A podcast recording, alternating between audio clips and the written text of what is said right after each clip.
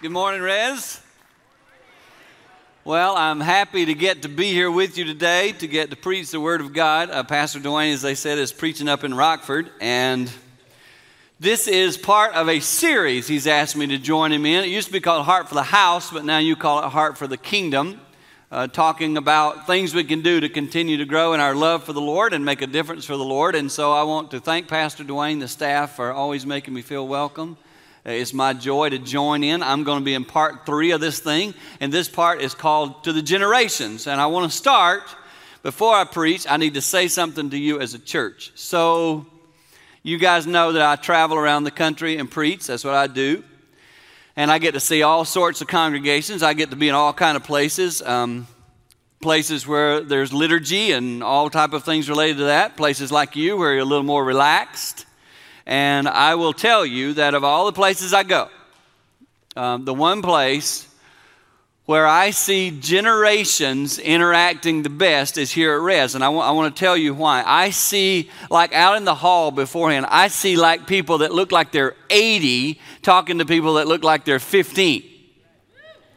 And in most churches, that doesn't happen. In most churches, you know, the people that listen to Bill Gaither park over here and the people that listen to Post Malone park over here. They don't even know that those two worlds exist. See, like you people in who are the Gaithers? Millennials like, who are the Gaithers? And that's an old singing group. You older people are like, who's Post Malone? Is that a mailman? No, it's not. And so, you know, you got these two generations, and you guys have figured out a way here to intertwine that and to connect with that and to make everyone feel welcome, no matter their age. And you speak to them, you talk to them, they feel like they're a part of the group. So thank you, Rez, for building a community where people from all cultures are welcome and people from all cultures feel welcome. So I celebrate that, and I think you've done a good job. You need to give yourselves a hand for that. And today, uh, this actually, Pastor Tom here is on staff, and he's been talking a lot to the generations about having how we leverage what we got because uh, you have something special here. You have an opportunity to feed into the lives of those who are millennial age and younger to influence them. And today, I'm going to preach to that group, okay? So I realize today there are people at all ages in here, but I'm specifically going to preach to those of you who are millennial age and younger and I'm going to talk to you about something that people talked to me about when I was your age. And the reason this is a big deal is because you can get a hold of this stuff at your age now. If you're here and you're a junior high, okay? If you can get a hold of this stuff in middle school and you can learn this stuff now, it's going to save you a lot of pain down the road. Because those of us who are my, I'm 57, we've been through pain. Amen. And my brother, amen. And we want you to understand it's not because we think we know it all, we don't want you to go through pain. Now, pain has grown me up, it's made me a deeper person, but I wouldn't still choose to have it in my life because pain's not fun. And what I believe you're doing at Res, and what I want to talk about today is kind of what I'm going to show you and demonstrate right here on stage. Uh, I want you to understand, parents, I know you're involved in the life of your students here, the generations, if you will, here at Res. You're involved in their life. You want to make a difference in their life. You're trying to influence them. You're trying to put them in spots where they'll grow in the Lord, etc. The church is doing the same thing. The youth pastors here, the workers, the children's workers, they're trying to do what they can to make a difference in the lives of your children. And what I'm saying saying today is if you pour these two together, okay? Uh, this is the theme right now they're using among the staff here is if we can turn the red and yellow to orange we can leverage what we're doing and have more of an impact on the life of the students so today what i'm doing is a little bit of a science experiment. If you pour these two together and see the impact yeah we can make an impact. Yeah that's vinegar and baking soda no big deal. But that will make an impact and that's the goal for us to pour these two together and empower the students to make a difference for the kingdom of God. So, parents, don't try to do it on your own. Church, don't try to do it on your own. Let's team up together and see what we can do to help this thing explode. Thank you, team, for cleaning that other. other it's vinegar, so it smells terrible, so they're going to get it out of here. So, this morning, what I'm trying to do is bring the church side, the preacher side, the way we try to train our children up. I'm going to bring that side from the Word of God, and hopefully, parents, you will see that as a partnership with you to impact the life of your students. And the way I'm going to do that is I'm going to take you to Hebrews chapter 12.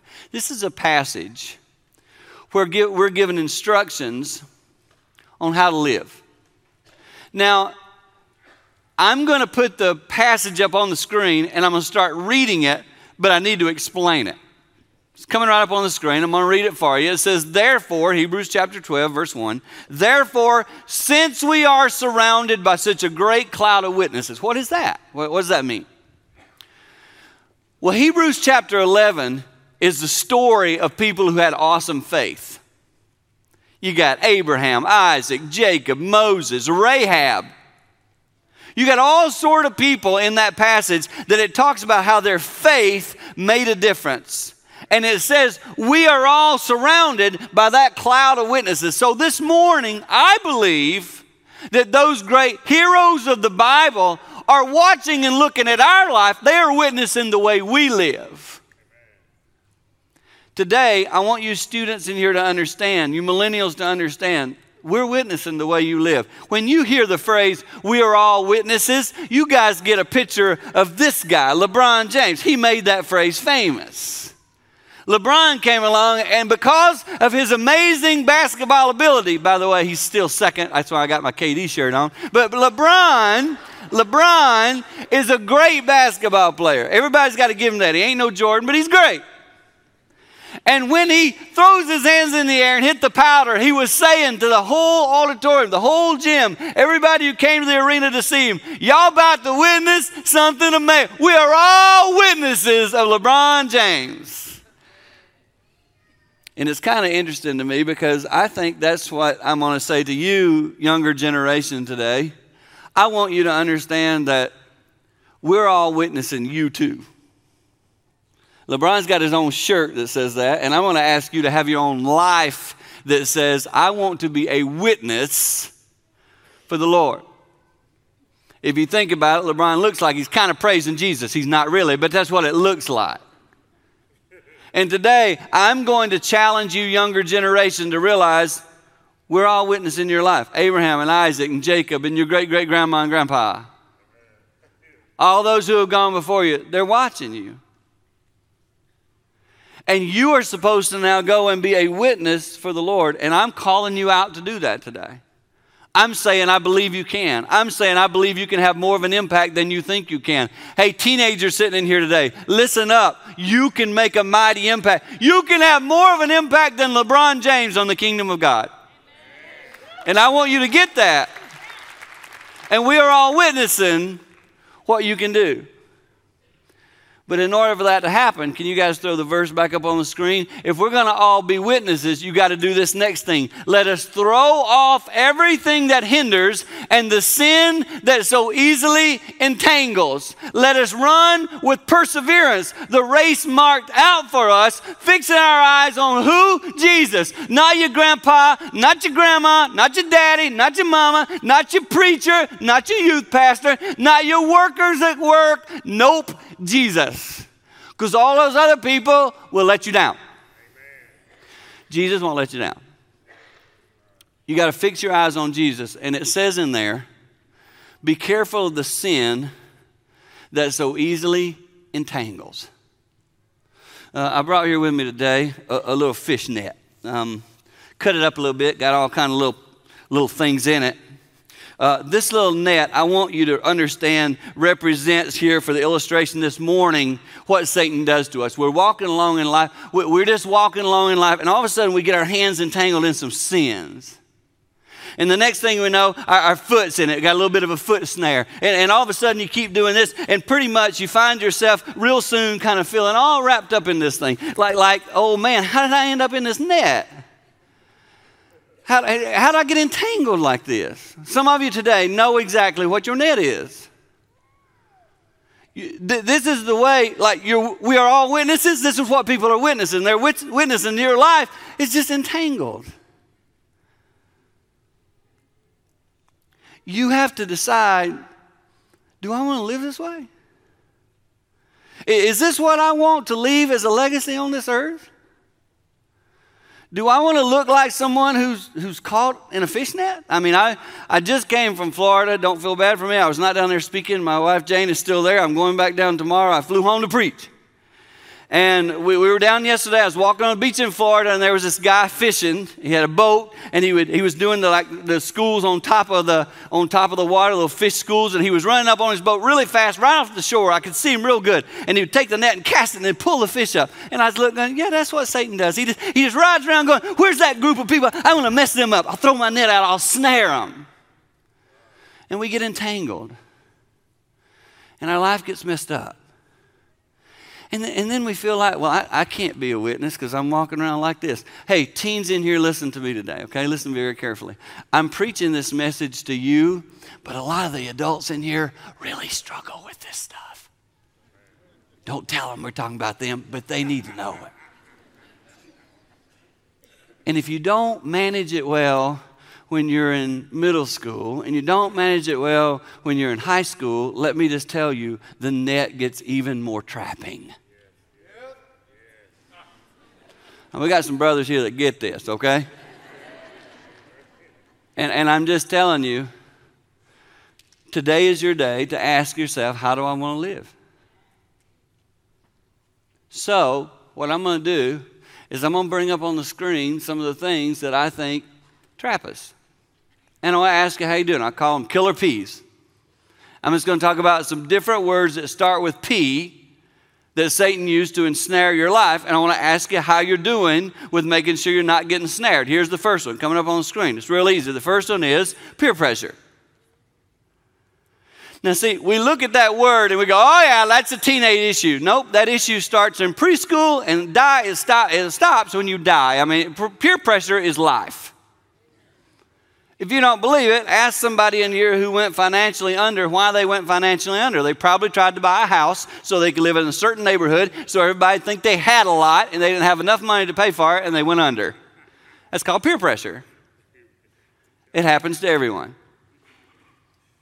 And you, as an individual, have to decide am I going to live my life to be a witness for the Lord, or am I going to be ensnared and try to make everybody else happy? Because let's all admit it, sometimes we try to make other people happy. If you're a teenager and you're in middle school, I remember being there. I know I look like at the edge of death to you in middle school. I get it. I get it. But I want you to understand when I was in middle school, um, I didn't fit in. I was on the wrong side of town. My family wasn't anybody. Um, my dad made me wear my hair a certain way, and it was the way that was not in style. He always wanted me to get my, my hair really, really short, like it is now. Now, Dad, there you go. Got it. But when I was in middle school, I wanted long hair because long hair was cool, and I couldn't have long hair. I had to have it cut short like this. So I just, I got made fun of all the time, all the time. Some middle schooler in here gets what I'm saying right now. And when that happened, what did I want to do? I wanted to fit in. So I would do whatever I needed to do. I, just, I need to fit in. I don't want to look like an outcast. We're human beings. And when you get in that spot, you will do things that you normally would not do. Now, I can tell you, standing here at 57, you middle schoolers, I wish I could go back to my middle school. I would just be me because now I've found myself. It took me to about 50 to find myself, but now that I have, I'm not ashamed of who I am. I wish I could have got that in middle school. If somebody today doesn't like my hair, whoop de doo. I don't really care. But in middle school, you don't feel that way.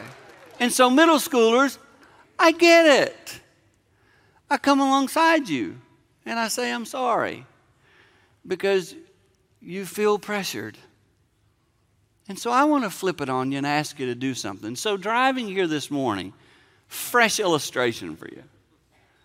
Um, I listen to all sorts of music. This morning I had on B93, and on B93 on Sunday mornings they play a show called The Rise Up Show. And it's a show with a little bit of a Christian theme. So they play country music, but they'll put a verse of scripture to make it look spiritual. So they kind of have this Rise Up show. And so I'm listening to the Rise Up show, and the DJ's talking to a caller who called in. It's obviously recorded, but it sounds live. And so they're talking, and it's an older guy. It's a guy, he said, I'm in my 30s. And he said, But I'm one of those guys, I have a really younger sibling who's a teenager. And he said, Well, why are you calling in? He said, Well, because I, I, I party a lot. Uh, I'm out on Friday and Saturday night. I'm usually coming home smashed. I do all kind of stuff. And he said, that's just kind of who my life is. And he said, and then I've got this teenage brother in his teens. And he said, I started looking at his life. And, and he doesn't do any of that stuff, and he, he's totally peaceful with himself. And I realized I do a lot of these things because I want people to fit in. I want, I want, he said, I thought, my goodness, I need to be like my teenage brother.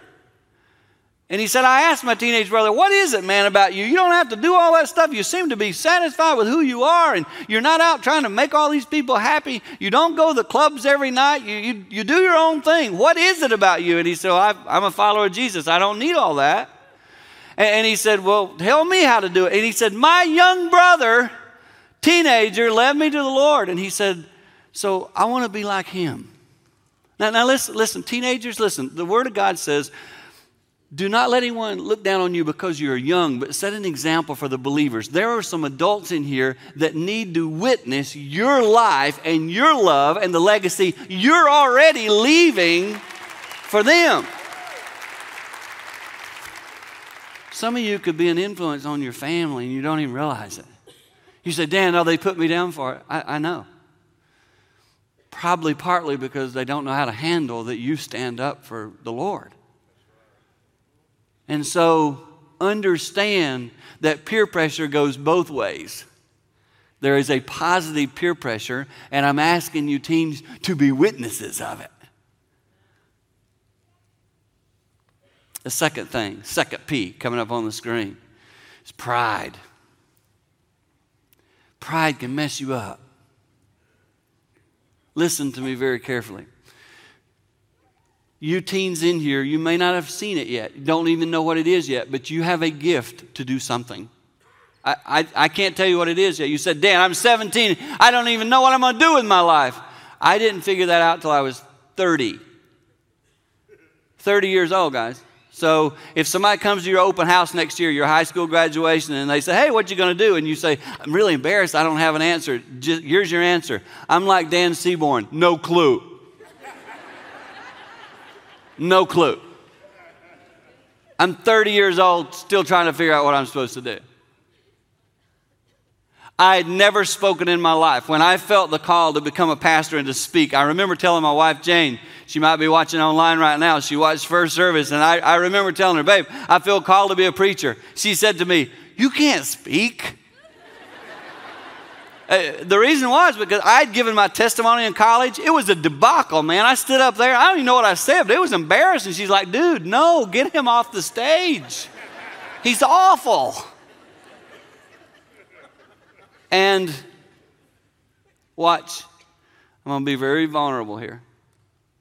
So last week, I had some come, someone come up to me and pay me a compliment about my speaking that is was it was ridiculous. It, what they said to me was ridiculous in terms of a compliment. I thanked them. And I walked away and I remember thinking in my mind, do not do not be prideful of that. Do not think it's about you. Y'all need to understand something, okay? I love to speak. I, lo- I couldn't wait to get here this morning to preach. I love to preach, okay? But I don't think I'm all that as a preacher. Here's why. My mom taught me as a young boy, son, don't you ever praise yourself. If other people praise you, no problem. Don't you ever praise yourself. Because the only thing you are is supposed to bring glory to the Lord. And I'm going to tell you something. God, I believe, literally gave me the gift of speaking because even my own wife said, You can't do it. God gave me the ability to talk a little bit. I can talk decent. And here's what I want you to know. He could take, right now, he could, t- he could take my larynx, he could take my voice, be gone that quick, it would be gone. If I find my identity in my ability to speak, he could take it away that quick because this is not my gift, it's His gift to me. So, so some teen in here who's been really gifted with something, be careful. because people will start praising you and you'll start thinking, well, I guess I'm somebody.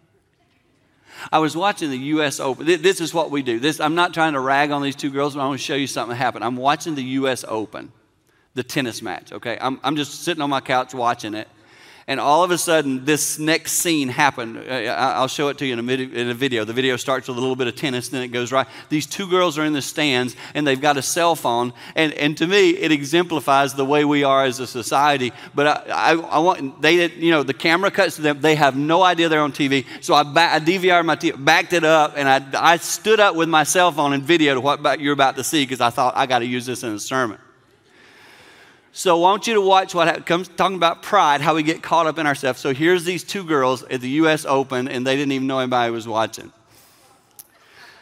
Just watch the girl. I mean, it's like it's so good. That is so good, so good. They're just in the stands, totally being innocent. They're caught up in their looks. And I stopped and I thought, that's what we do. I'm like, I am such a good speaker, don't y'all know? What?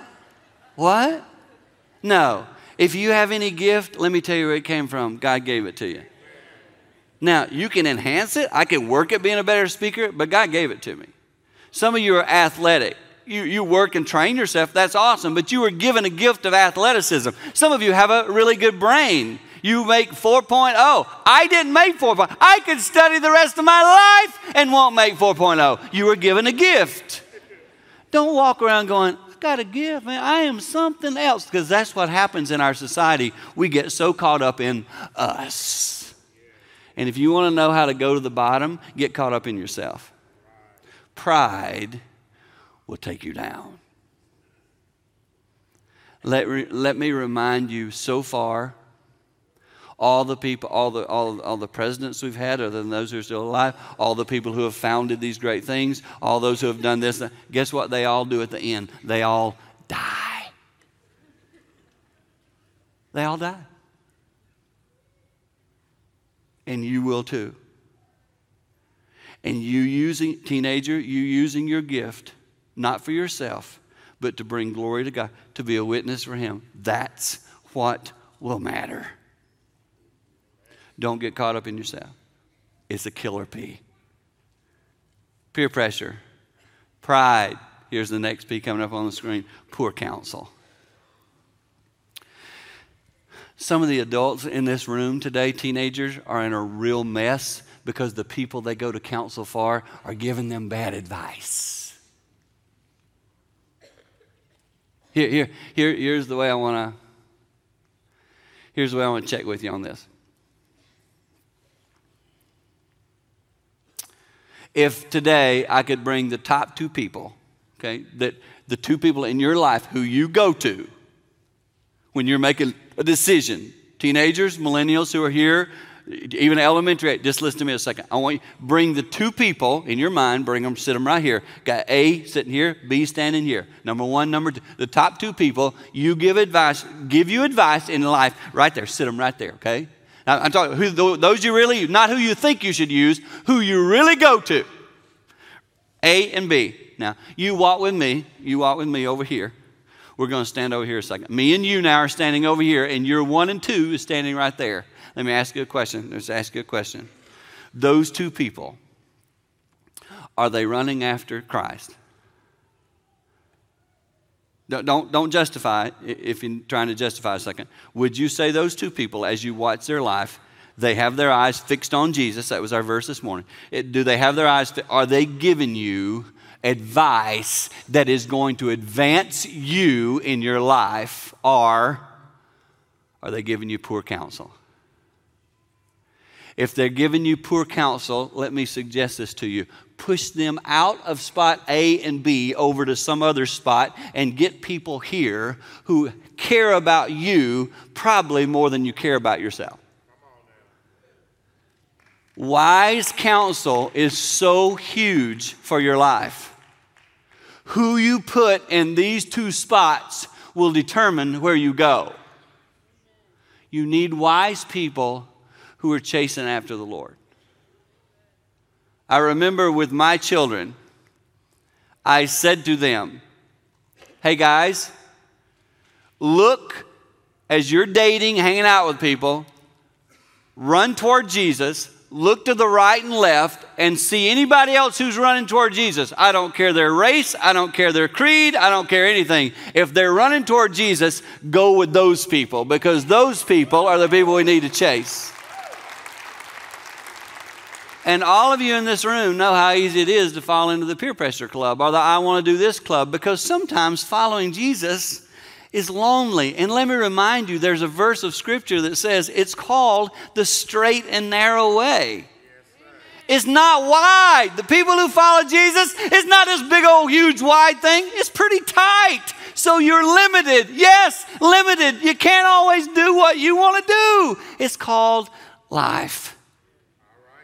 And Jesus said, if you'll follow me, it might look tight and it might look rugged and it might look you have to give us a lot of up. But trust me, all that stuff you have to get up, in the end, you will be glad you gave it up because you get me as your finisher.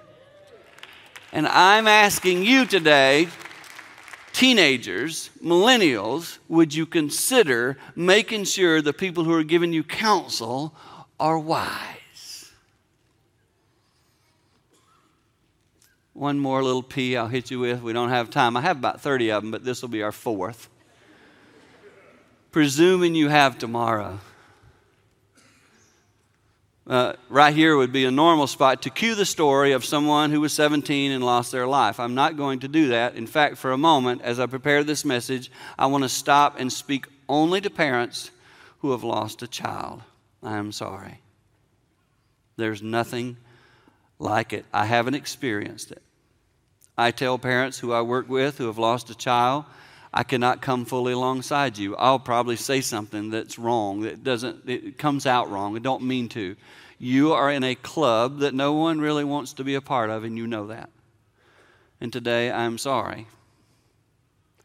If you had a child who presumed they had the next day and didn't get that day, you are sometimes hurting beyond description and as a pastor, I thought of you when I was preparing this message. I thought of what it would be like to be you sitting through this message, longing for your child to have heard this sermon. And I'm sorry today, and I offer a hug to you. If you come up to me after, I'll give you a hug.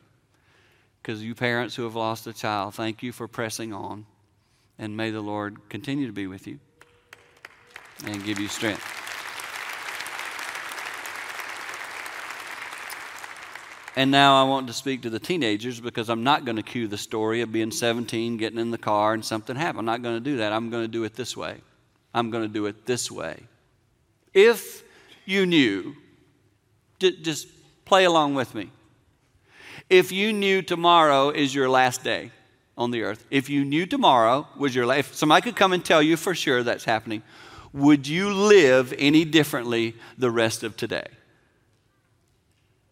If you have to answer yes to that, then go ahead and make that change. Don't wait for tomorrow. Because what you're telling me is, I'm really not living the way I ought.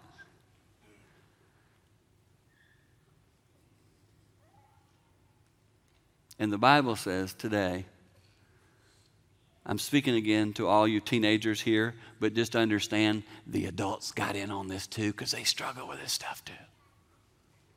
And it says in this passage, fix your eyes on Jesus, the author and perfecter of the faith. Watch this. I'm going to show you. Lately, I've been doing something. In fact, I did it at the beach this week.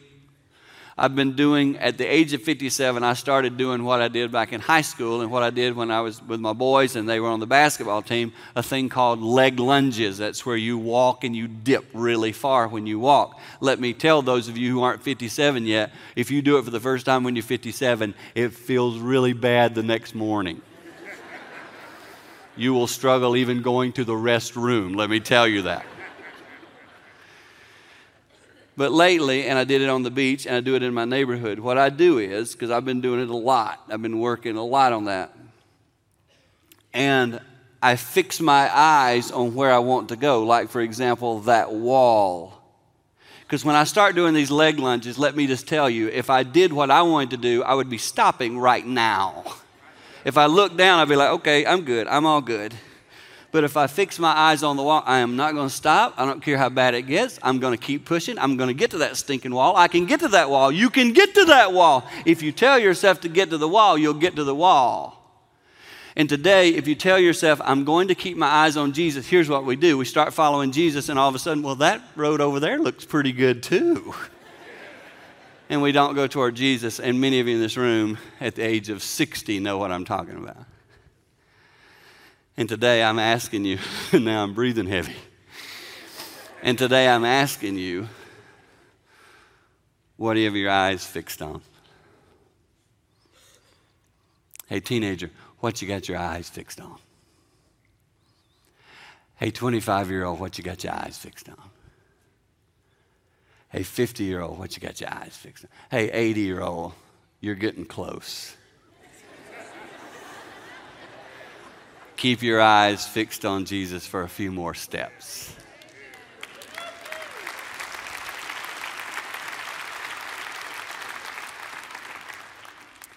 We are all witnesses. Let's go out of here and be witnesses for Jesus. Father God, I bow my head to pray. I ask you to bless us as human beings, little finite creatures with infinite souls. Help us to take a step when we leave here more toward you. Forgive us, Lord, for getting tangled up in the stinking, crappy sins of this world. I pray that you would use our lives, that grandmas and grandpas, great great grandmas and grandpas who are witnessing our lives would say, Good job, faithful ones. Help some teen today grab that stinking net they got around their neck and throw it aside. Help them to run the race. Help them to persevere. And may we all finish this race seeking to bring glory to you. We ask it in Jesus' name, we all said. Amen. Bless you, generations, as you continue to love the Lord. Thanks for letting me come and preach.